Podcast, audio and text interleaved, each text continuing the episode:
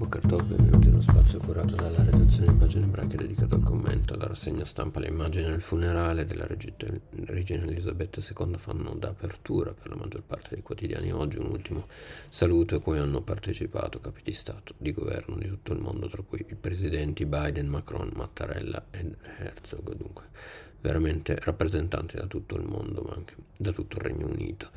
Intanto, mentre il mondo guardava appunto i funerali a Londra, domenica c'è stato un altro funerale importante, lo racconta il, la stampa.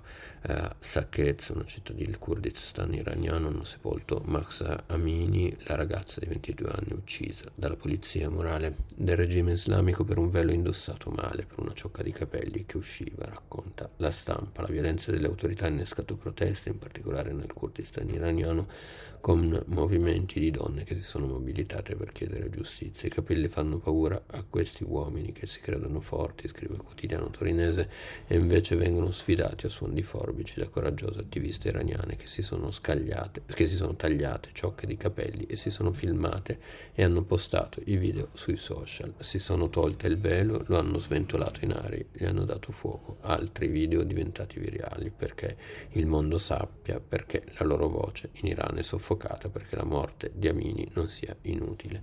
Ci sono poi stati cortei anche in diverse università, comprese quelle di Teheran. Altro elemento discusso sui quotidiani oggi, il sostegno americano per l'esercito ucraino che continua, ma il presidente Biden su consiglio dei suoi generali ha evitato di includere negli aiuti eh, anche razzi a lungo raggio, questi ultimi, spiega il Corriere della Sera, sono in grado di raggiungere il territorio russo e un loro uso sbagliato potrebbe dare a Putin il pretesto per qualche atto sciagurato come l'uso di armi chimiche o batteriologiche o addirittura far esplodere un'arma nucleare tattica, cioè di potenza limitata. Sempre il Corriere intervista poi la dissidente Xenia Torstrom, deputata del distretto di San Pietroburgo, firmataria e promulgatrice di una petizione contro la guerra e contro Putin. A firmarla, oltre a lei, ai 70 suoi colleghi che sperano di ottenere un sostegno della popolazione delusa da Mosca e contraria all'invasione. Due lettere di scusa alla comunità ebraica di Genova, a firmarle ieri il sindaco della città Marco Bucci e l'assessore comunale ai servizi sociali Lorenza Rosso, scuse dovute dopo la barzelletta antisemita che Rosso ha pronunciato in sinagoga mentre portava i saluti dell'amministrazione per la giornata europea della cultura ebraica. Dell'evolversi del caso riferiscono diversi quotidiani oggi, parlando anche della richiesta respinta convinta delle opposizioni di missioni da parte di Rosso.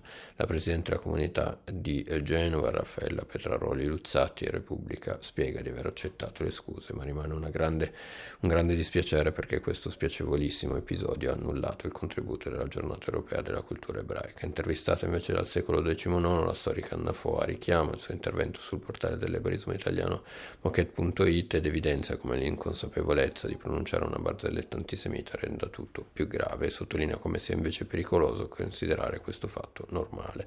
Sempre sul secolo XIX il vicepresidente dell'ANE Genova Filippo Biolè esprime un giudizio simile e ricorda la propaganda anti-ebraica si è alimentata su infami e pregiudizi. Io vi ringrazio per l'attenzione e vi do appuntamento ai prossimi approfondimenti a cura della redazione di Pagine Ebraiche.